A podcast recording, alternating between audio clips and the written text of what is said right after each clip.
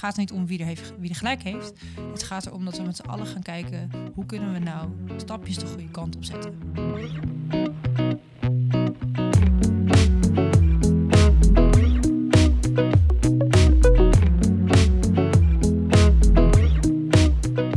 Welkom terug bij een nieuwe aflevering van The Mediators. Wij zijn Ernst-Jan en Aljan. Vandaag de gast Lena van der Wal.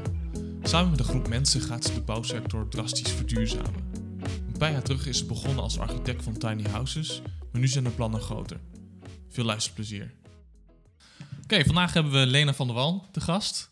Ik ken jou van eerder. We hebben eh, ooit een project samen gedaan en daar ging eigenlijk over eh, meer een kunstmeubelproject eigenlijk. Ehm, ik ken je ook als, als fotograaf van destijds. Ehm, en nu ben je eigenlijk voornamelijk bezig geweest eh, de afgelopen periode met tiny houses eigenlijk ontwerpen. Ehm, kun je daar wat meer over vertellen? Waarom, waarom ben je dat gaan doen destijds? Jeetje, goede vraag. Ehm, Hoe is het op je pad gekomen? Nou, ik was kunstenaar en toen wilde ik graag meer, ja, meer met duurzaamheid bezighouden. Eh meer goeds doen voor de maatschappij. En toen ben ik architectuur gaan studeren, maar na een jaar miste ik het ondernemen. En toen dacht ik, ja, hoe kan ik nou een duurzame onderneming beginnen? En toen ben ik met mijn broertje me gaan verdiepen in tiny houses.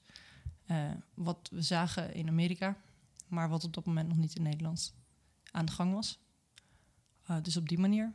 Ma- Mag ik even iets vragen? Want ik, ik eh, ken Aljan, maar ik, ik ken jou nog niet zo Uh-huh. goed, Lena. Alleen van het internet. en je zegt net van, ehm, we kennen elkaar via een meubelproject. En jij mist het ondernemen. Bedoelde je dat dan? Dat was Ja. ondernemer? Ja. En wat hebben jullie dan precies gedaan? Is dat misschien wel leuk Oh. om eh, even te vertellen?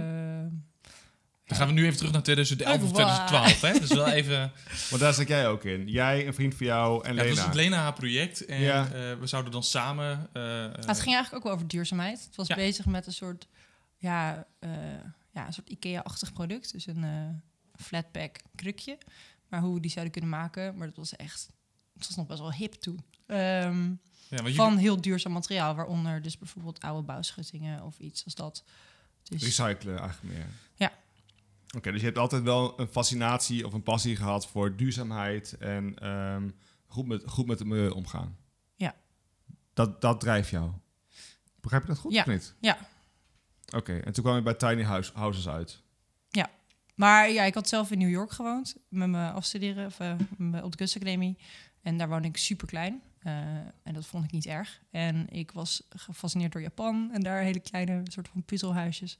En toen kwam ik op de tiny house beweging uit. Eh, ja, ik vond het te gek. Ik dacht, ja, waarom moeten we groot wonen? Is dat echt nodig? Kan dan niet veel efficiënter en leuker en duurzamer? Eh, ja, en het was voor ons een verrassing dat dat nog niet bestond in Nederland. Dus toen dachten we, ja, misschien kunnen we dat eh, een beetje veroorzaken. Leuk. Hoe is het nu met die tiny house beweging eigenlijk? Ja, die is wel steeds groter geworden. Je ziet steeds meer gemeentes die ook eh, plekken daarvoor vrijmaken, zeg maar. Ja, we zien hier in Groningen, hier eigenlijk vlakbij, komen ook iets van 12 tiny houses eh, te staan of zo. Ja, Dus dat gaat ergens in de komende twee jaar volgens mij gebeuren. Ja. Dus je ziet boeren echt wel volgens mij. Ook allemaal Nou, dit, is, dingen. dit is echt grond van de gemeente Ah, dan. Maar je hoort ook wel van bij boeren volgens mij, dat ze daar Ja. dan komen te staan. Ja, ten boer eh, ook, eh, heb je ook allemaal van die Ah, volgens mij. Ja. Maar eh, in, in het voorgesprek zei je ook, ook tegen ons dat het is ook weer niet efficiënt. En dat- die snap ik niet helemaal. Want als iedereen toch kleiner woont, dan kan je toch veel meer huizen op een bepaald stuk grond kwijt.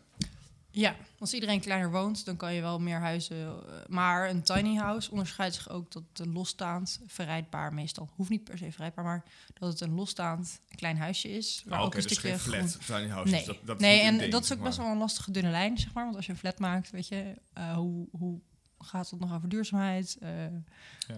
Want het gaat eigenlijk over minimaliseren van je voetafdruk. Dat is Ja. het Dus het bouwproces ook. En een flat bouwen, dat kost veel CO2 om te, om, om, om te bouwen.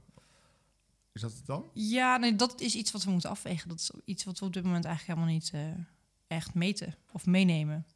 Ja, dus dat is eigenlijk... eh, Ja, Ja. want zo'n tiny house is natuurlijk ook dat je minder spullen gaat kopen. Dus je gaat minder consumeren. ja, Eh, je gaat in principe, vooral in de zomer, ben je veel meer buiten, minder binnen, omdat je veel meer buiten leeft. Je bent al bijna buiten, dus ook Ja. kleiner binnen.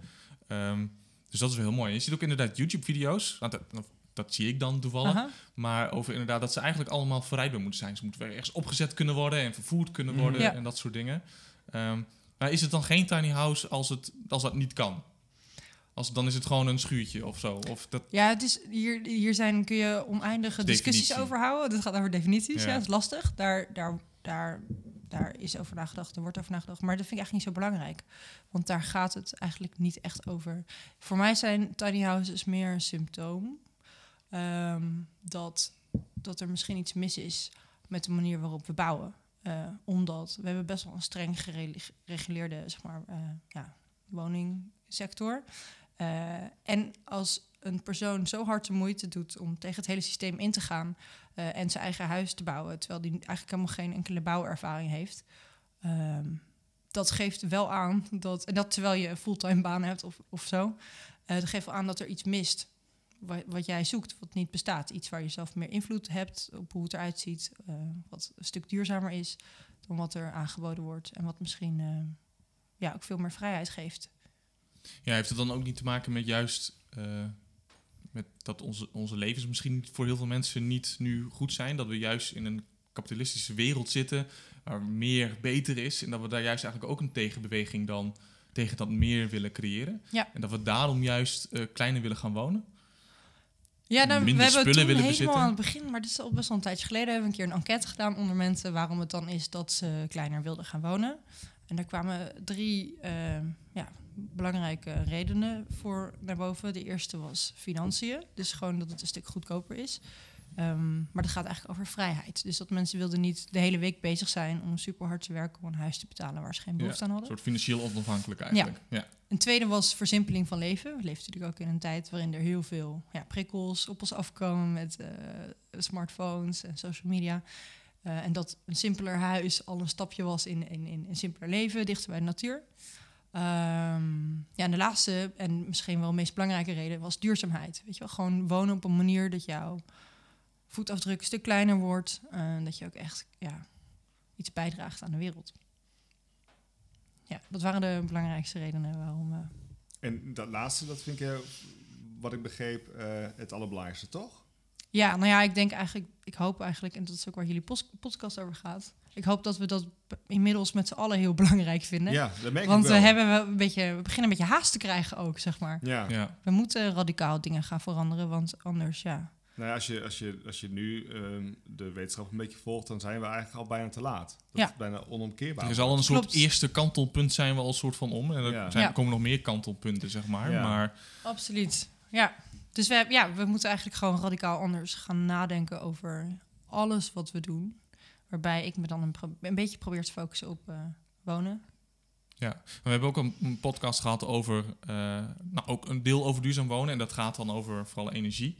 Eh, dus nou, zonnepanelen, warmtepomp en dat soort zaken. Maar volgens mij zijn er nog veel meer dingen, ook in, in materialen die je kunt gebruiken en zo. Het is, ik vind het een fascinerende sector, omdat het, eh, het is super groot en breed. En het gaat eigenlijk over alles. Het gaat ook over de hele grote schaal van de stad, stedenbouw. Hoe doe je het nou op stadsschaal goed? Tot en met eh, ja, de inrichting van je huis. Dus is een super breed vakgebied en alles komt erbij kijken. Dus dat vind ik er zo En, fascinerend en, en wat is nou nu, nu voor, volgens jou het grote probleem? Waar, ehm, waar zit nu echt een soort een, een bottleneck in, in het hele proces van bouwen? Waar, waar moet echt een verandering komen en hoe kunnen we dat doen? Twee vragen in één.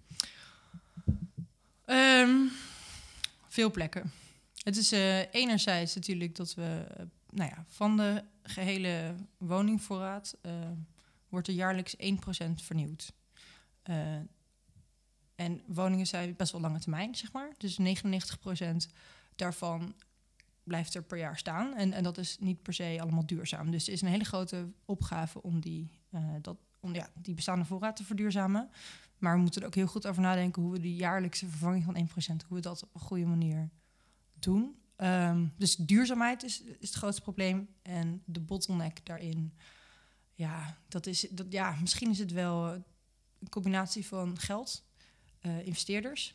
Ja. Ehm, en, en ik denk ook regelgeving, die misschien niet eh, innovatief genoeg is. Maar bijvoorbeeld al die, die hele goed gebouwde, wel in principe jaren 30 woningen, maar die zijn natuurlijk niet ehm, eh, A-label of eh, B-label of C. Dat zijn allemaal E-G-labels met Ja. enkel glas. En, nou ja, En als je ook geen spouw hebt, zeg maar, dan Exact, dan wordt het heel moeilijk. steeds complexer. ja, Ja. dus en die huizen, die zijn natuurlijk he- heel slecht geïsoleerd. En er zijn er best wel veel van. Ja, maar de, het grap is, ik ben hier dus een paar jaar mee bezig. ik kan niet één, één bottleneck aangeven. Er zijn een heleboel problemen Ja, die we Ja, want ook, het zijn gewoon bedrijven die ook geld willen verdienen. Hè? Dus Ja. die willen ook eh, voor zo min mogelijk uitgaven zoveel mogelijk verdienen. Ja. Ehm, dus ja, je ziet wel eh, natuurlijk steeds meer wijken. Eh, Tegenwoordig moeten natuurlijk woningen van het gas af, om even Ja. dat deel, even Ja. energie eh, te noemen. Dat, dat zijn natuurlijk wel dingen die, die gaande zijn. Maar je ziet ook wel verschil in wijken die gebouwd worden. In sommige dorpen zijn ze er heel erg mee bezig. Mhm. En in andere, of een stad of een dorp, zijn veel minder mee bezig. En dat, ja, dat, dat zie ik wel gebeuren. Ik was laatst bij een evenement, ehm Ommekracht heette dat. En eh, dat was om nou, te kijken hoe we, hoe we Groningen zeg maar, eh, nou, beter op de kaart kunnen zetten. Wat kunnen we doen, zeg maar, wat kunnen we aanbieden. Ehm, en er was ook een, een project, eh, eh, een team die ermee be- bezig was met de circulaire woning. Mhm. Ehm, dus dat alles dan heel makkelijk herbruikbaar is Mhm. en weer opnieuw te gebruiken. Ja. En dat het niet allemaal maar gesloopt wordt en dan klaar. Ja. Ehm, dus dat is waarschijnlijk ook een onderdeel daarvan. Absoluut, ja. Dat is, eh, ja, maar het is, het is zo, er, komt zoveel bekijken. En, ehm, en er zijn zoveel manieren waarop je ermee om kan gaan. Maar het gaat ook in het gebruik. Het gaat over, op dit moment zijn woningen vaak een eh, ja, investeringsobject. Ehm, woningprijzen stijgen, worden steeds duurder. En dat is iets wat we deels fijn vinden. Alleen we vergeten daarbij vaak dat als wij die woning weer verkopen... we vervolgens ook een huis moeten kopen wat duurder is geworden. ja. Dus wie er profiteert er nou eigenlijk echt Mhm. van? Dat is een groot probleem. Is een woning nog een woning of is het een investeringsobject? Dat is een hele belangrijke vraag. Ja. Ehm, Nou, maar het is interessant wat je, wat je, nu, wat je nu inderdaad zegt. Hè? Maar even, even, heel, heel even terug. ja. Ehm, dus we hebben al gezegd, een heel groot, groot deel van het probleem ehm, om die bouwsector en de woningsector eigenlijk te verduurzamen, is dat er heel veel oude woningen zijn. Ja. Ehm, en dat kost heel veel geld om die woningen dan ook nog eh energiezuinig te maken. Ja. Dus goed te isoleren, Ja. zonnepanelen erop, warmtepompen misschien in eventueel. Maar als het een... We waren laatst bij M- Maaike, waar we... nou, dat is, die hebben we nog niet in de podcast gehad, maar die krijgen we ook nog in de podcast. Die had een oud huis gekocht en die zei van... Ja, ik kan hier wel een warmtepomp in doen, maar dat heeft geen zin. Want dat, huis is zo lekker als een mandje. Ja. Dus dan zou je eerst dan helemaal moeten isoleren. Dan een warmtepomp erin. Dan ben je zo een ton verder. ja, precies. Maar ik denk dus eigenlijk dat het grootste probleem... Nou, misschien is dat het grootste probleem... dat we, de- dat we daar helemaal geen onderzoek naar doen. We hebben eigenlijk helemaal geen data over... Ja, eh, hoe het eigenlijk gaat of hoe we er nou echt, echt voor staan. En hoe we dat dus ook op een evidence-based manier weer gaan oplossen. En is wel we- puur speculatie dit dus, eigenlijk. Een beetje wel, in mijn optiek. Nou, ik ben zelf echt gefascineerd door sociaal ondernemerschap. Eh, dus niet gewoon ondernemen, maar duur, ja, sociaal of maatschappelijk ondernemen. Maatschappelijk verantwoord ondernemen. En, wat, wat had het in? Nou, het, het verschil met een normale ondernemer en een maatschappelijk ondernemer is dat je eh, naast een financieel doel, bedrijven hebben vaak een financieel doel, willen voorbestaan, winst maken, eh, hebben sociale ondernemingen ook een maatschappelijk doel. Dus ehm, ze hebben een financieel doel en een maatschappelijk doel, waarbij eh, het maatschappelijk doel het allerbelangrijkste is. Je weegt eigenlijk zwaarder. Ja, dat is het allerbelangrijkste. Ja. En maar, maar dat, maar dat- ja, dat, dat, dat klinkt heel leuk, maar uiteindelijk wil het toch haast niet. Want je kan van een maatschappelijk doel kan je geen brood op plank krijgen. Dus dat kan nooit zwaarder wegen. Nee, er moet nog steeds geld binnenkomen. Ja. Maar als er maar genoeg geld binnenkomt om dat, dus Het dat doel- sociale aspect te doen, Ja. dan... nou, het idee is eigenlijk dat je harder je best moet doen als ondernemer. om echt goed na te denken over het product dat je maakt. En een van de manieren waarop sociale ondernemers dat anders doen dan normale ondernemers, is dat ze hun impact meten. Eh, impact measurement heet dat. Ehm, En dat en doe jij ook dus.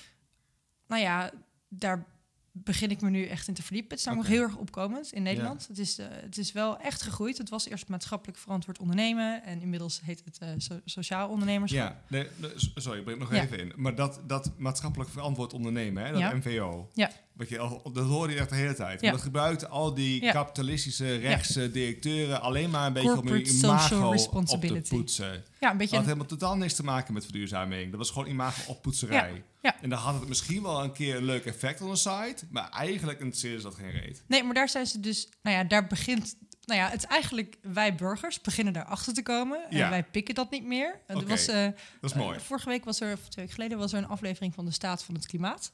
En dan hadden ze een enquête gedaan onder de Nederlandse bevolking. In welke mate ze nou, welke partij ze nou verantwoordelijk houden voor duurzaamheid of de duurzame crisis. Eh, en dan eh, daar bekeken ze naar zichzelf, eh, Mhm. de overheid en bedrijfsleven. En geloof 30% vindt dat zij zelf als mens iets moeten veranderen. Tegenover 45% die vindt dat de staat iets moet veranderen. Maar 75% van de burgers die kijkt naar het bedrijfsleven om onze duurzame problemen op te lossen. Uh, en daar kom je dus niet meer weg met een maatschappelijk verantwoord ondernemen of een corporate social responsibility strategy. Uh, je moet een stuk verder gaan. Je moet uh, een echt maatschappelijk doel hebben. Je moet Mhm. daar een strategie voor opstellen, Mhm. een doel voor opstellen, een, een impactdoel. En dat moet je meten en aantonen. En uiteindelijk zou het nog een stap verder moeten gaan. Dat je net als een accountant die jouw jaarrekening controleert, zou je een eh, ja, soort een impact accountant moeten hebben die jouw impact controleert. Eh, en dat impactdoel zou ook toe moeten werken naar iets, weet je wel, waar onze planeet naartoe moet. Oké, dus wat je nu eigenlijk zegt is als een, een, een bedrijf beursgenoteerd is, wat ze nu moeten doen, zijn ze verplicht om elk kwartaal de kwartaalcijfers dan Ja. eh, eh, openbaar te maken. Ja. Eh, de zogenaamde earnings calls hè, op de Amerikaanse beurs. Ja. En het zou dan, dan heel mooi zijn als er dan ook nog zo'n impact clausule bij zit. Ja, die moet er dan bij zitten. Ja. Ja, wat, wat gewoon echt onderzocht is en wat erbij staat. Dat, Ja. dat je ook afgerekend kan worden daarop. Ja, en je zou, en dat, maar dit, dit is allemaal een klein beetje al in beweging. Dus je hebt ook in Nederland heb je een, eh, een, een, een soort eh, ja, organisatie, die heet Social Enterprise NL. Die is bezig met een definitie op te stellen van een sociale onderneming. En die creëert daar ook, eh, en die wil daar uiteindelijk graag naartoe werken dat de overheid ook bijvoorbeeld voordelen geeft aan sociale instellingen tegenover, of, instellingen, sociale bedrijven, tegenover normale bedrijven, waardoor je makkelijker de competitie aan kan gaan met bedrijven die dingen wel op de verkeerde manier doet. Dat je bijvoorbeeld CO2 bestraft of daar extra kosten voor eh, creëert. Of dat je mensen beloont die dat aantoonbaar beter doen. Dus ja, dat zijn, en, en grote bedrijven, echt grote bedrijven, zetten hier al stapjes in, omdat ze zich het meest aangesproken voelen eh, door burgers. Ja, maar, ze, zetten de stappen in, maar er zijn natuurlijk ook genoeg bedrijven die het gebruiken als soort van branding. Er wordt Ja. Tenzij ze echt iets moeten aangeven. Nee, dus klopt. dat is dus ja. wordt er kotsmisselijk van. Als je Ja. dat Shell hebt bijvoorbeeld. Absoluut, mee Zie je eens. die Shell, eh, die Shell Oh, ja, reclames? oh, daar word ik echt pissig van. Die doen nu net alsof ze de groenste, eh, het groenste bedrijf in de Ja. wereld zijn. Ja, maar daar word ik ook, Ja, daar ja, word ik ook enorm boos van. En ik zie het ook in de bouwsector. Ik zie onwijs veel bedrijven die zeggen: Oh, we zijn duurzaam. Maar ze meten niet echt wat ze doen. Nee. En als je het echt goed doet, dan ga je helemaal in kaart brengen hoe jouw bedrijf nu werkt. Ga je kijken hoe je wat je slecht doet beter kan maken. En je zorgt ervoor dat je als bedrijf netto een positieve impact op de wereld hebt. Dan doe je het goed. En dan werken we met alle. En dan zou de overheid de regelgeving op aan moeten passen. En als consumenten moeten we kiezen waar we in gaan investeren. Maar als we dat zouden doen, dan weet je, misschien redden we het dan nog. Ja, maar Ja, ik denk ja. dat dat wel... Ik, misschien, ik vind het heel mooi. Ik Ja. ben het helemaal met je eens, 100%. Het klinkt goed, echt, echt, echt heel mooi. Maar is het niet zo dat, je, dat wij een beetje in een linkse, misschien wat intellectuele bubbel zitten... Mhm. wa- waarin wij denken dat het een beetje de goede kant op gaat... maar als je het hele spectrum nee, het gaat helemaal niet goed. Maar het dit niet is goed. absoluut niet. Nee, en, nee. eh, eh, Thierry Baudet eh, bijvoorbeeld, die, die, Ja. die, die, die, dat is een hele grote partij. Ontkenner ook, zeg maar. En een hele grote de hele klimaatverandering. een Ja. ontkenner met een hele grote aanhang. Ik Ja. spreek, omdat ik dus die elektrische auto rij, spreek ik heel veel eh, mensen. Dat, dat roept veel emotie op Ja. bij mensen. Mhm. En een hele grote groep mensen, die zijn er nog helemaal niet klaar voor, voor dat soort stappen. Ja. Nee, maar er is ook een groep wel. En het is natuurlijk Ja, ook maar een beetje... dat is die bubbel waar Ja, wij ja, ook een beetje maar het- de bubbel is, is wel leuk, maar eh, wat natuurlijk ook wel vaak gezegd wordt, het komt ook wel uit onderzoeken, als één iemand zonnepanelen op zijn dak heeft, Ja. dan is de kans groter dat nou, op een gegeven moment de buren ook doen en dan steeds meer doen. Ja, dan ga ik ook. Dus Ja. even een klein voorbeeld. Ja. Maar En, ik, eh, ik schep nu een ideale wereld, hè? Ja, ik ja, zeg, ja, dit ja. Zouden we moeten En doen. Want het gebeurt absoluut niet. Nee, oké. Totaal niet. Dat het even helder Ja. is. Nee, dat is absoluut. Nou, het gebeurt in mini-stapjes. Je hebt een aantal mensen die de eerst dat stapje zetten. Ja. Maar En het, wat Aljan zegt, te weinig. Daar geloof ik ook wel in. Als, Ja. Ik merk het ook in mijn vriendengroep. Ik, ik ben nu in twee jaar ben ik echt bezig om, en jij ook, om veel bewustere keuzes te maken, bewuster te leven. En Mhm. daar heb je het met je vrienden over. In het begin zeggen ze, ben je gek? En Ja. eh, na 36.000 keer zeggen ze, oh ja, oké, ik- Ja. nou, misschien toch wel leuk, weet je wel? Ja. Ja. zit wel Dat is ook wat ik merk hoor. Ja. ja. En dat, dat zie je natuurlijk ook over elektrisch rijden. Ja. Maar, maar dat, ja, dat willen steeds meer mensen. Dus je ziet ook dat eh, de, de autofabrikanten steeds meer elektrische auto's gaan maken. Die worden En- gewoon heel goed verkocht. Dus, Ja. ja. Het is een combinatie. Dit is zeg maar een oplossing, een stap die het bedrijfsleven zou kunnen zetten. Maar, eh, ik, heb mijn, ja, ik heb samen met mijn broer eh, Walden Studio opgericht, ons bedrijf. Is dat van de vanuit wal en dan twee Waldens? Nee, het komt eigenlijk van het boek van Henry David Thoreau uit eh ja, de 18e, 19e eeuw. Ehm, die een boek heeft geschreven over teruggaan naar de natuur, de essentie. En daar een heel Ja. klein huisje wonen om weer opnieuw uit te vinden waar het leven over ging. En dat boek heette Walden. Dus daar komt de naam vandaan.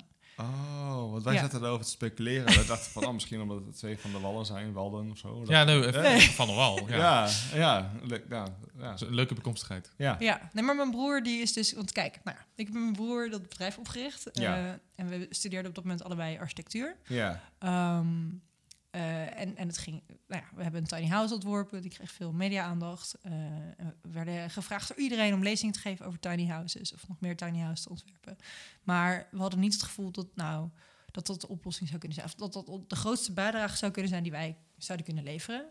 En toen zijn we allebei verder gaan studeren, waarbij ik de vastgoedkant op ben gegaan om meer te leren over hoe werkt de bouwsector en hoe kunnen we daarbinnen innoveren. En Laurens is eh, duurzame stedenbouw gaan studeren. Heb je dit bewust zo afgesproken? Of? Ja, dit hebben we samen echt afgesproken. Het was- ja. het is best wel grappig ook, want ik moet zeggen dat onze studies duren twee jaar. En in het eerste jaar hebben we echt onwijs veel ruzie gehad. Omdat ik juist helemaal een soort van investerings- en geldkant op ging. En hij ging helemaal in een soort van linkse, extreem, eh, ja, anticapitalistische hoek. Dus we kwamen er helemaal niet meer uit met elkaar. Maar inmiddels kunnen we weer een beetje Ja, ja. met elkaar praten. Het is vooral van broer en zus zijn. Dan Ja, kun je beter vaak goed ruzie hele maken. En dan... al je, getraind je in, thee eh, niet, hè? ja. Anders is zometeen koud. Ja, ja. Nou ja. En, eh, maar mijn broer is dus heel erg... eh, die, die, die, die, ik heb heel vaak van dit soort discussies met hem. En dan zegt hij, ja, leuk, sociaal ondernemerschap en eh, impact meten.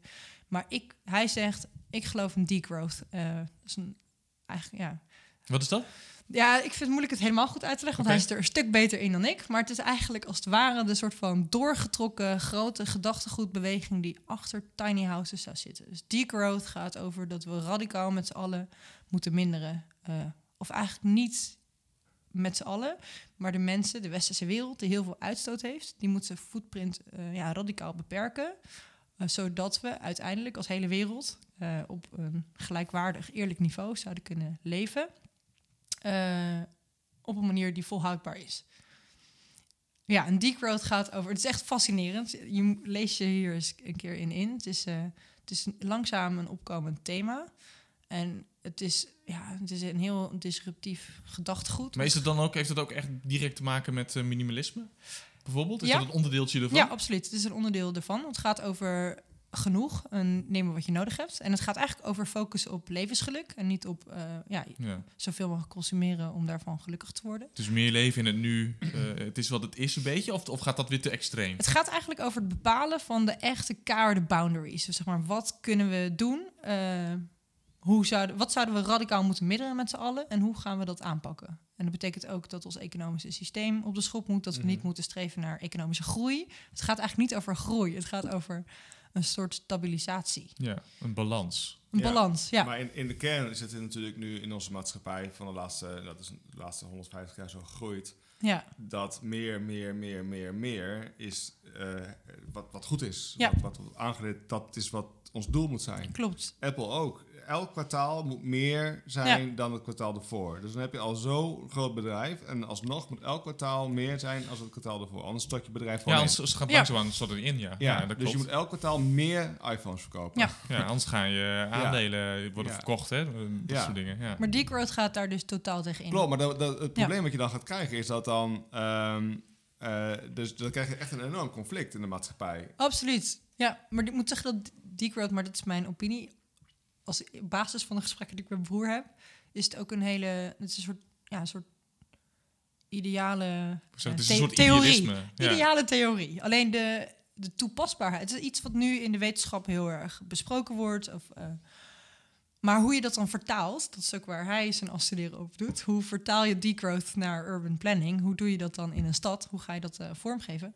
Ja, dat is echt nog eh, heel erg in opkomst. Maar het kan wel. En er, er bestaan eigenlijk al allerlei soort van voorbeelden hoe dingen beter kunnen.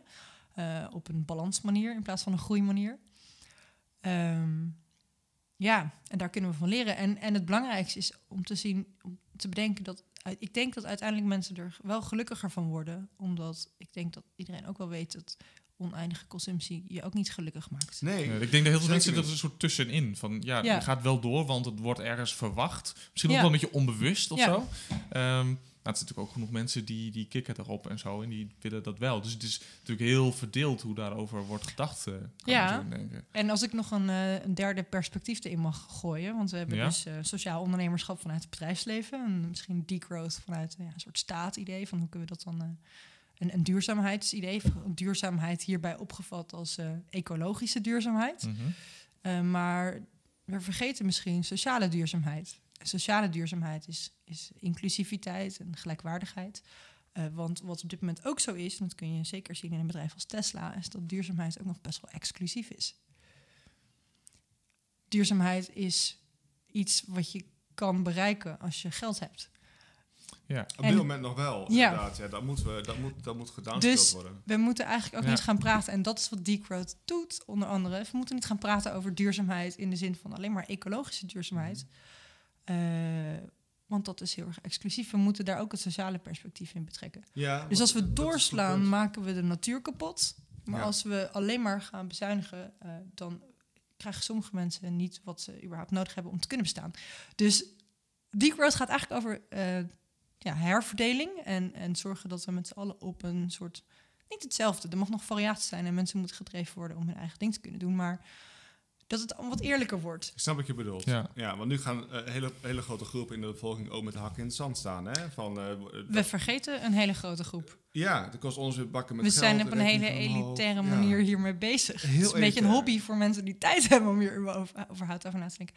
Dat klopt En- en dat is een- Zonnepanelen zijn duur. Al dit, dat, is, Dat is een warmte- probleem. Dus we Ja. moeten ook gaan nadenken over hoe we dat doen op een manier waarbij we iedereen mee kunnen nemen. Ja, het is ook met, met voeding. Hè. Als je eh, je groenten bij een boer gaat halen, lokale boer, Ja. noem maar wat. Ja. Ja, daar betaal je er ook best wel veel voor. Ja, Ja. Dat, dat, zo werkt het niet. Niet- biologisch Kijk, het is al. niet zo, we zijn niet de Verenigde Staten, want daar heb je natuurlijk ook, sommige supermarkten ligt gewoon ook vrij weinig groente Ja. En zo. Dat gebeurt gewoon. Ja. Ja. En dat, dat is hier natuurlijk ook niet zo, maar ja, daar Maar- valt wel heel veel te behalen. Dat ja. zijn interessante thema's inderdaad. Ja. Hoe kan je dat eh, voor, de hele, voor, voor, voor iedereen eh, Ja. beschikbaar maken? Dat iedereen gedreven is om er ook iets aan te kunnen doen. Ja, Maar eh, iedereen gedreven, er zijn natuurlijk genoeg bedrijven die gewoon op die winst blijven zitten. Hoe, Ja. hoe ga je er dan voor zorgen dat zij bewuster worden en daarin mee willen gaan? En dan kun je wel een soort eh, tax of, of weet ik wat allemaal, hè, waar we in het begin zei, gaan meenemen voor die bedrijven. Ehm, maar heel veel hebben daar misschien helemaal geen behoefte aan. Dus dat moet een langzame transitie. Ja, dat kan niet Ik anders. denk dan dat we een nieuw soort ondernemers nodig hebben. Mhm. Die dit, generatie Z. Ik denk dat millennials een goed Oh, begin al millennials kunnen hier een goed beginnen maken. We, we- wij streven denk ik steeds meer naar... Wij zijn misschien wel de generatie die onwijs streeft naar het maken van een go- positieve impact. Ehm, dus we moeten ondernemers hebben die gewoon radicaal dat maatschappelijke doel eerst zetten. En aantonen dat je daar toch mee kan rondkomen. Misschien niet op een oneindige groeimanier, maar op een manier die volhoudbaar is. Ehm, en we kunnen ook echt heel veel leren van het verleden. Want er zijn zoveel voorbeelden in het verleden. We moeten gewoon veel meer lange termijn gaan denken. Want je had even mijn grote held, Jacques van Marken, Nederlands meest onbekende, doch allertofste eerste sociale ondernemer. Heeft Hm. een gistfabriek begonnen in Delft. Eh, en hij eh, heeft daar zijn eigen woonwijk gemaakt voor zijn arbeiders. Een woonwijk die nog steeds bestaat en nog steeds super mooi en geliefd is, inmiddels erfgoed is geworden. En hij heeft 80 jaar, 80 jaar, voordat dat in Nederland gemeengoed werd, het pensioen ingevoerd voor zijn eigen medewerkers. Want hij vond dat machines afschreven, maar mensen ook. En dat niemand daar rekening mee hield. Mooi. En dat Ja. heeft hij allemaal al gedaan op een financieel haalbare manier. En ehm, dus we moeten leren van mensen van toen, die gewoon de standaard heel anders leggen, veel hoger leggen dan misschien gewone ondernemers doen. Dat is één ding. En we kunnen ook leren van, in, in Groningen is een goed voorbeeld ervan, we zijn nu in Groningen. Ehm, woningcorporaties waren een, een partij die iets tussen ja, staat en bedrijfsleven in was. Op een soort sociale ondernemer. Die waren, in, ja, die waren als eerste in de leven geroepen om sociale huisvesting te maken. Maar tot een paar jaar geleden mochten ze ook eh, woningen in andere segmenten maken. Eh, en dat heeft ertoe geleid dat ze hele mooie wijken hebben gemaakt, waarin ook nou ja, woningen in het vrije segment eh, gerealiseerd werden. Maar met een beetje overwaarde of de grote winst die ze daarvan maakten, konden ze een beter type sociale huurwoning maken. En daardoor kon je in een buurt niet zien wat het een of het andere type woning was. En het werd een hele gemeleerde mooie buurt om te wonen. Ja. En dat is dus helaas afgeschaft, omdat een paar woningcorporaties eh, daar misbruik van hebben gemaakt. Maar dat is denk ik iets wat we, dat soort dingen zouden moeten heroverwegen. Want we hebben heel veel ja, manieren gehad al eerder in de Nederlandse maatschappij.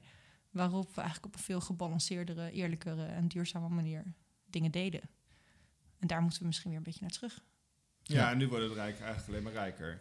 Ja. Eh, dat zie je elk jaar weer. Nu eh, was het weer nieuws, toch? Er zijn weer meer eh, miljardairs eh, Ja. bijgekomen. En ze worden alleen maar rijker en zo.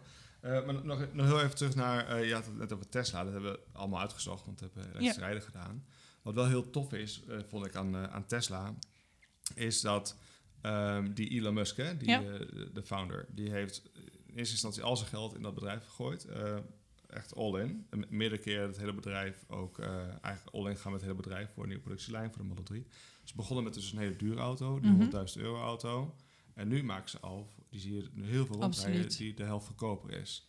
Alle patenten vrijgegeven aan alle andere autofabrikanten. Dus zeggen, kom maar mee, we gaan dit, dat allemaal gaan we, dit gaan we allemaal doen. Eh, waardoor je die schaalvoordelen gaat krijgen, zodat zo meteen uiteindelijk over vijf of tien jaar het voor iedereen eh, betaalbaar is. Maar ik, ben, ik bedoel, Dat, dat is ook wel, dat is wel groot denken. nou ja, ik dat denk is- dat misschien Elon Musk een soort van Jacques van Marken was. Die ja, ik denk, eh, ik denk het ook wel op een soort deel. radicale andere manier Ja, want anders durfde is, na te denken. Ja, En- je ziet natuurlijk alles binnen, binnen... Iedereen houdt zich binnen de regels, binnen de Ja. wetten. En daar eh, opereren we in, of hoe het wordt verwacht. Want meestal hou je al je patenten in je, in je, in je technieken voor jezelf. Mhm. Maar als Tesla inderdaad vrijgeeft, van we moeten dit versnellen. Misschien is dat wel de achterliggende gedachte, kan ik me zo en indenken. Dat, dat is, eh, de, de, in 2006 heeft Elon Musk heeft een, eh, een masterplan geschreven waar dit ook allemaal in staat. Dus Ja. hij heeft het toen al bedacht. Dus dat is dus nou, ja, 13 jaar geleden heeft hij bedacht van dit gaan we doen. Dit wordt mega moeilijk en super veel haat krijg je dan ook heen, want die probeert echt de industrie te disrupten. Ja. Ehm, en nu zie je dat het allemaal uitspeelt zoals toen dat bedacht is. Ja. Dat vond ik heel cool. En, echt, en heel erg strikt aan de missie. Ja. En nu zegt hij ook van, nou, eh, de missie zou nu ook goed zijn. Niemand kan Tesla nu op dit moment volgen. En nu is een beetje een eh, eh, wandelgangen eh, eh, bericht, wat, wat ik steeds meer op, opvang, is dat ze de, de aandrijflijn van de 2012 Model S gaan verkopen aan Volkswagen, Fiat en eh, eh, Peugeot groep. Dus, de, dus op die manier zegt hij van dat, dat past in de Kennis missie. delen. Dus, ja, dus kennis delen. Dat is niet ja. goed voor bedrijf, maar dat is ja, kennis delen. Maar dat is dus wel echt hoe een sociale ondernemer kijkt. Van, eh, voor een sociale ondernemer is failliet gaan bijvoorbeeld minder erg ja. dan eh, het behalen van het maatschappelijk doel. Dus ja. al, zodra jouw maatschappelijke doel behaald is en je zet alles in om het maatschappelijke doel te behalen, zelfs je concurrenten helpen, Ja. dat is meer waardevol dan, eh, dan dat je, ja, Maar Heel dat is een geld. bepaald slag mensen voor nodig dus. Want je wordt in het Nou ja, begin ik denk gewoon dat wel de- uitgelachen ook veel. En je Ja. moeilijk gemaakt. En absoluut, veel zeker weten. En, Absoluut. Ja, maar ik denk niet dat het. Ik denk dat een bepaald slag mensen daar voortrekker in moet zijn. En, en het moet laten zien. Maar die mensen zijn er altijd al geweest. ja, tuurlijk. Eh, maar Mhm. misschien, eh, ja, misschien hebben we meer rolmodellen nodig. Ik denk dat die ook wel komen en er wel zijn. Die, Ja. die zijn er ook al wel. Die zijn er ook maar er zijn natuurlijk zoveel bedrijven, ook in heel veel eh, eh, producten in de supermarkt bijvoorbeeld. Ja, Er zitten hele goede voorbeelden van die heel duurzaam bezig zijn om, voeding te creëren. En je, je zit ook steeds meer in kleding. Omdat Absoluut. natuurlijk ook met kinderarbeid en weet ik het allemaal Ja, zo op ja. zo'n slechte manier Ja. mee om wordt gegaan. Maar er zijn steeds meer partijen die dat ook juist gebruiken om dat dan juist goed te doen, zeg maar. Ja. En, eh, en dan ga je weer opvallen. Maar en dan, toch dan wel ze- zorgen dat het weer niet te duur wordt, want dan wordt het weer een elitair product. Ja. Maar goed, hoe kunnen we daar dan voor zorgen? Dus eigenlijk zou je daar dan misschien weer, en misschien gebeurt het wel, subsidies of wat dan ook voor moeten krijgen. Of, of een andere manier. Maar Maar hoe, hoe ga jij dat dan doen nu? Wat is, wat is jouw plan? Want jij, wil, jij kan... Nou, ik kan het sowieso niet in mijn eentje. Want Nee, ik denk sowieso maar dat je- samenwerken, samen, maar los van, ja, we moeten het met z'n allen doen. Maar wat, Ja. ik, wat ik doe, ja, ik, ik heb gewoon een belachelijke missie bedacht. Ik wil, ik wil de bouwsector disrupten. Ik weet Ja. nog niet helemaal hoe. maar dat dat- is, jij wil daar jij wil een soort Elon Musk worden van de bouwsector Nou, nee, nee, nee. Want kijk, ik, ik, ik, heb, ik ben niet. Eh, ik ben Dat niet wel een- mooi. Ik vind Elon Musk is een vrij volmaakt persoon. Ik ken mezelf, dat ben ik niet. Ja, ik heb, dus- ik heb teamgenoten nodig. Dus ik wil het sowieso met mijn broer doen, maar ook met Marcella, mijn beste vriendinnetje, met toevallig hetzelfde persoonlijkheidstype als Elon Musk. Maar een combinatie van mensen die elk hun eigen expertise heeft. Dus mijn broer weet alles over duurzaamheid. Eh. Marcella weet alles over sociale inclusiviteit. Want die komt zelf uit een, een wijk, ja, echt een achterstandswijk, een vergeten wijk. Ja. Ehm, en ik probeer nu alles te leren eigenlijk over eh, duurzaam financieren, investeren. En dan hoop ik dat we samen eh, in ieder geval een stapje kunnen zetten aan het disrupten van die bouwsector. En hoe we dat gaan doen, ja. Ik heb, mijn idee is om dat te doen als ontwikkelaar. Eh, Marcella wil dat doen als architect. En, en mijn broer, ik heb geen, die wil het meer als een soort activist doen, zeg maar. Mhm. Ja, en ik hoop dat we, we gaan nu afstuderen op hoe we nou echt impactvolle gebiedsontwikkelingen kunnen maken. Dus hoe kunnen we een wijk vormgeven, maar ook financieren die echt impact maakt, in, aantoonbaar impact. Ja, je moet tot de verbeelding gaan spreken, denk ik, toch? Of niet? we, ja, we gaan een combinatie doen. Ik ga proberen de, de business case te hacken. Ik ga kijken hoe je nou waarde kan geven aan, ehm, aan niet-financiële waarden, die wel heel belangrijk zijn, die we allemaal willen om naar dat duurzame doel toe te werken. Ik wil daar een tool van maken die andere ontwikkelaars ook kunnen gebruiken, zodat ze ook in gesprek met, met de gemeente de kans krijgen dat te doen. Eh, en we gaan een ontwerp maken voor een modelwijk. Een wijk zoals die zou Ja. moeten zijn. eh, die, die echt waarde toevoegt. Eh, en dan ook niet in het groene veld, maar juist in die plekken waar niet in geïnvesteerd wordt. Dus de vergeten wijken, hoe kunnen we die Ja. beter maken? Dat je niet alleen maar aan het uitbouwen bent, maar Nee. juist ook gaat kijken wat kunnen Vanuit we nu een soort de... degrowth gedachtegoed, hoe kunnen we verbeteren wat we hebben en niet nog meer erbuiten Ja. gaan. Dus dat, dat is hoe ik het ga proberen te doen. Maar het is een ingewikkelde sector, dus het zou nog een paar jaar kunnen duren. Maar kijk, heb je al iets concreet wat je zou kunnen... Want ik, het is- het is, ik, denk, ik, vind het toch vrij Ja. abstract om dat te bevatten. Ja. Heb je, kan je daar iets concreter in zijn? Wat kan je daar iets in Nou vertellen? ja, Tiny House was onze eerste stap. ja. Ehm, maar een tiny house is een product wat voor een bepaalde groep mensen aantrekkelijk is. Maar wat. wat nou ja, ik kan. Wacht, ik heb een idee van een Ja. concreet project. Ja. Ja, leuk. Ik ben samen. Ja. wat ik ook doe, samen met mijn broer. eh, en niet alleen samen met mijn broer, maar nog een heel veel andere hele toffe, coole mensen. Eh, hebben we het Dakdorpen Collectief opgericht. Oké. en daarin eh, zijn we als eerste instantie in Rotterdam. Eh, want dat is de dakenhoofdstad van Nederland. Met voor mij nou ja, echt heel veel kilometer plat dak. Ehm, een idee aan het ontwikkelen Eh, eh, eh, voor, voor- dakdorpen. Dakdorpen, dat is... eh, Je hebt een plat dak? Ik ga je uitleggen wat dakdorp Oké. is. Het dakdorp is een groen dak, basically. Met tiny houses erop. Dat is de simpelste uitleg. Dus een, een dakdorp is dat wij alle platte daken die er zijn in een stad... uiteindelijk gaan vergroenen. Ehm, want dat is onwijs goed voor het binnenklimaat in de stad, voor ecologie, voor warmte, voor vocht, eh, Ja. waterberging. Voor, dus het zijn onwijs veel voordelen. Biodiversiteit van groendaken, maar ze worden niet toegepast, want er is op dit moment geen businessmodel om ze toe te passen. En er, nou ja, subsidies, je verliest er eigenlijk alleen maar geld op. Dus wij willen kijken of we een combinatie kunnen maken tussen bewoning eh, en daarmee een businessmodel creëren eh, op een tiny house manier. Ehm, daar dus ook een soort inclusiviteit in de stad creëren op taken om ze daarmee te kunnen vergroenen. En dat is denk ik een voorbeeld van nou ja, een stap die iets groter is dan een tiny house. eh, die toewerkt naar dat ideale gebied waar we uiteindelijk naartoe willen gaan. Eh, ja, dus we zijn nu bezig met een eerste testdak te vergroenen. En daar, daar hebben we een eerste aantal subsidieaanvragen voor uitgezet. Ehm, we hebben een eh, René, dat is de, onze pionierende dakbewoner. Die heeft ook al op de Hofboog in Rotterdam gewoond in een tiny house. Eh, ja, ja. Nice. Maar wat grappig, een keer, want ik heb... Ik, ik, laatst was er een, een, een heisa over... eh, dat is nog steeds, denk ik. Zo'n eh, teamtrees.org. Heb je dat ge- meegekregen? Je hebt het ook gezien, hè? Dat, Ja, ja, ja. Eh, het ging over dat, eh, dat een YouTuber die wil 20.000... eh, 20, nee, 20 miljoen bomen planten voor 2020. Mhm. Dus kon iedereen kan bomen kopen. Ja. Om inderdaad de, de, de verandering, klimaatverandering wat Heel terug te wat of Ja. verder uit te kunnen stellen. Ja. We het Ja, zo ja, ja, zeggen. ja. Ja. En dan is het inderdaad weer de linkse elite die dan inderdaad zijn Ja. schuldgevoel afkoopt om een paar bomen te kopen. Weet je dat idee? Maar dat kan geen kwaad. Nee. Maar ik ging dus een beetje inlezen in bomen en toen kwam ik ook op een artikel van bomen in steden Ja. en groen in steden. Ja. En dat heeft een enorme impact. Absoluut. Je ziet in deze wijk bijvoorbeeld bijna geen boom staan. Nee, Dus 96 nou ja, op deze zich wijk. is dit dus al nog... een- Groningen vind ik op zich toch best wel... Als ik vanuit de Randstad hierheen kom, ben ik verrast hoeveel groen er is. Ja? Dus, Ja, dus ja. daar nog veel erger. Ja, dat geloof ik, ja. Maar Ja. het is omdat je, je had allerlei voordelen. De zon eh, ligt, eh, wordt. eh, Nou, we krijgen steeds hardere regenbuien. Dat moet je kunnen bufferen. Dat kan Ja. op een groendak. Het is voor de ecologie onwijs goed. Het koelt de stad. Want de stad heeft een hitteeiland-effect. Wa- waardoor Ja. ook jaarlijks mensen overlijden. Maar je merkt het ook, hè, als je eh, s s'avonds als het koud is of overdag, je fietst de stad uit. Hè, Ja. Je moet hier door een stuk weiland fietsen voordat ik bij de wijk kom waar ik nu woon, waar we nu zijn. Ja. En eh, eh, dan wordt het in één keer een paar graden kouder. Klopt. Dat voel je direct. Dus, En- eh, Maar, maar, En maar heel dode mensen is wel weer goed voor, eh, de- voor, het, kli- voor het klimaat, toch?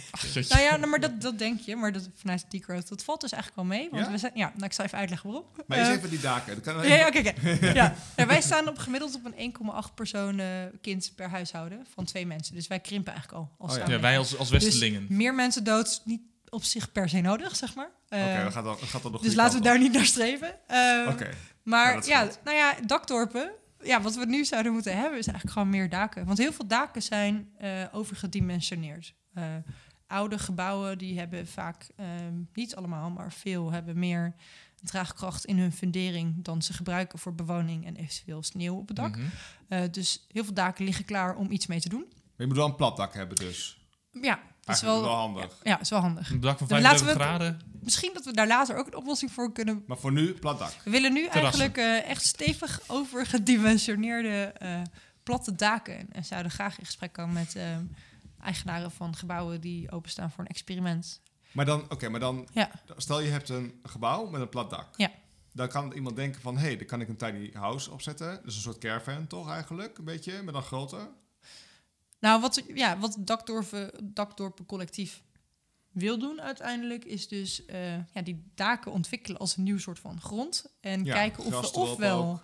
onze eigen, zeg maar, super eh, perfect gebouwde, duurzame eh, woningen daar zouden op kunnen maken die je kan verhuren tegen een redelijke prijs, waarmee je het groen dak financiert. Of dat, dat, dat je het dakoppervlak verhuurt en dat mensen met hun eigen woning daar kunnen wonen. Dat, dat moet verder uitgezocht worden. Ehm, Oké, maar dan Ja. heb je dus een huis. En dan kan het best zijn dat er dan gewoon mensen boven je wonen nog. Op je Ja. eigen huis. ja, maar het heeft ook voordelen voor jou als bewoner, omdat ehm, Of is meer... dat dak geeft een extra lage isolatie, waardoor je eigen woning ook duurzamer wordt. En Ja. dat wordt natuurlijk op zo'n manier gedaan dat je geen overlast Maar je hebt. koopt juist een vrijstaand huis, omdat je niet met Oh, mensen in de buurt wil zijn. Nee, nee, maar dit gaat niet over eengezinswoningen. Ah, dit gaat eigenlijk echt over appartementenblokken. Ah, precies. Dus Galerij, etage. Ja, industrie ook, ge- Ja, bedrijven. er zijn dat onwijs veel van. Ja, Ja. ja, ja. Maar is het nou beter om daar eh, groen op te doen of beter om vol te leggen met zonnepanelen? Eh, nou, het mooie is dat we dat kunnen combineren natuurlijk. Ja, Want als jij ja. het, eh, het dakoppervlak te groen maakt en je zet daar een kleine huisje op, dan kun je weer op de daken van de kleine huisjes weer zonne-energie Ja, opwekken. precies. Dus misschien een, goed, een soort combinatie Ja. van dat daar wel wijsheid in ja. is. Maar daar, daar waar En je, ook- ik bedoel, idealiter, nou ja, je zou natuurlijk ook gewoon groendaken met zonnepanelen kunnen maken. Maar op dit moment is daar eigenlijk nog geen businessmodel voor. Dus Maar dan heb je, maar dan heb je toch geen... eh, dan staan die zonnepanelen toch in de weg van het groen? Of? Nou, ze schijnen elkaar te versterken. Het Ja? dat- ja, het- dat het groen de zonnepanelen koelt, waardoor de eh, Dus rendement van een zonnepanelen hoger is. Nou, Dus- interessant. Ah, ja. Ja, Die, moet- ja. die moeten niet te warm worden, inderdaad. Nee. Dus ik kan het mos op mijn eh dakpannen lekker laten Nou, we zouden allemaal een groen dak moeten nemen, want het is gewoon onwijs goed voor de wereld. Ik vind het ook niet lelijk trouwens. Nee, het, het is gewoon Nee. even wennen. Ja, het is even wennen. is wennen, ja. Maar kan je op bijvoorbeeld, eh, eh, even een andere vraag, Ja. Geert? Sorry voor de chaos. Ehm, kan, Ik ben heel oké met chaos. ja, op zo'n, stel je hebt een dak met dakpannen. Ja. Zo- nee, dat, ik heb gewoon een huis, gewoon zo'n, weet ik wel, zo'n burgerlijke keten, zo'n, eh, Ja. gewoon zo'n puntdak. Ja. Kan je daar ook op een, allemaal mos of zo laten groeien? Dat, dat zou toch wel moeten kunnen? Eh, nou ja, ik, ik moet zeggen, ik ben niet helemaal direct expert op groendaken. Oké. Maar dus het is- schijnt een hele dakenbranche te zijn die er echt alles over weet. Ja, het is hè? nogal best wel een ontwikkelend... eh, Lijkt best wel cool namelijk. Ja, je hebt ook partijen als de dakdokters die hier gewoon... eh, De dakdokters. dakdokters die hiermee bezig zijn.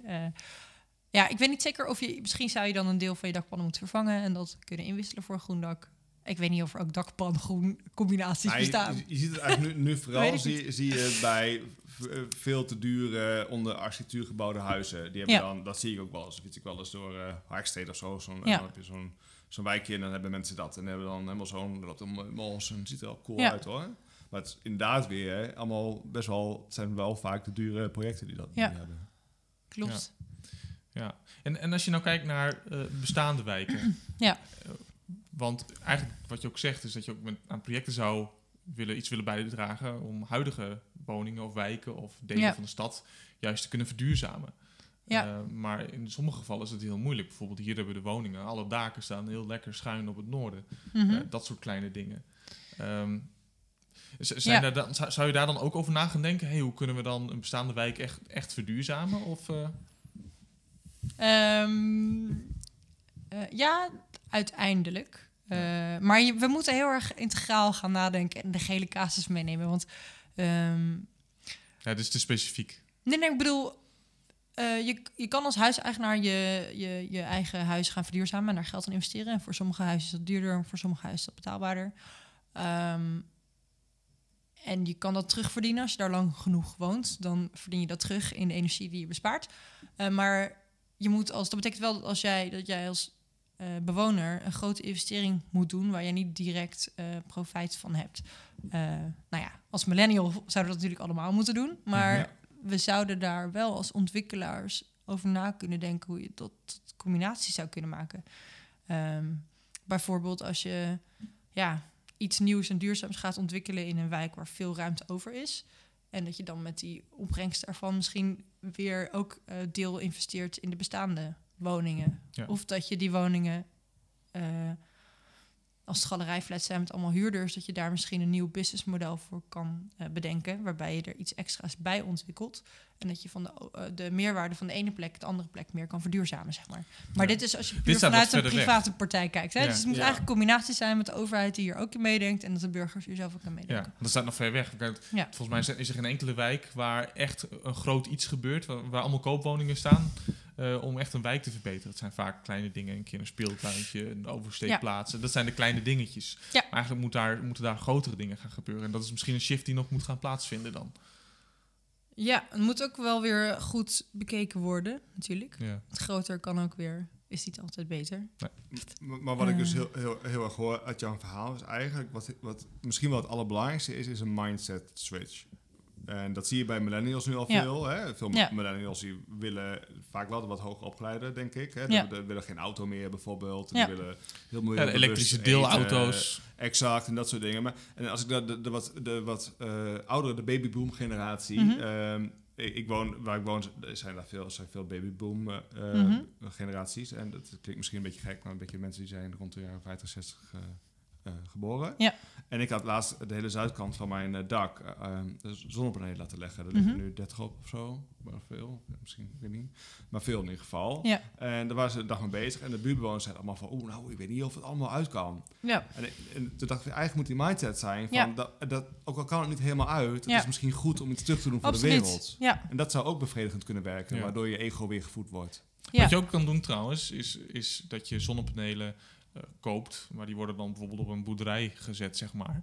En dan heb je wel een soort van voordeel van de energie, je doet iets goeds en zo. Maar je kunt het niet direct op je eigen dak doen. Dus dat, dat zijn allemaal wel manieren eh, dat je wel kan Maar we uitdagen. moeten, weet je, we moeten meer ons klimaatcrisis gebeurt. Ehm, Ja. sociale problematiek bestaat, is, wordt groter. Dus we krijgen meer inequality en we krijgen, ja, we krijgen een klimaatcrisis. Dat is zo.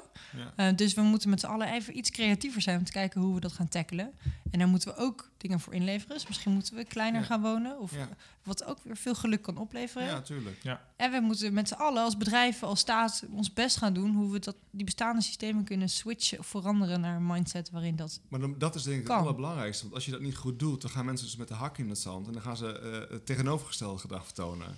Wat ik Ja. merk. Nou, wat, wat vaak werkt inderdaad is een soort, nou ja, het doen wat jij denkt dat goed is, zeg maar. Een soort voorbeeld zijn. Ja. En dan gaan andere mensen ook kijken. En dat zie je wel in gesprekken. Ehm, althans, ik merk dat in gesprekken met andere mensen. Dat in de afgelopen jaren dat veel makkelijker eh, te bespreken is. Ja, maar ja, toch zijn er ik heel denk- veel mensen die dat niet doen. En, en, en kijk, dat zijn mensen waar je goed een, een grijs eh, gesprek mee kan hebben. En niet een zwart-wit gesprek mee kan hebben. En eh, heel veel mensen die, die, zijn, die, die, die vinden het veel prettiger om een zwart-wit gesprek te hebben.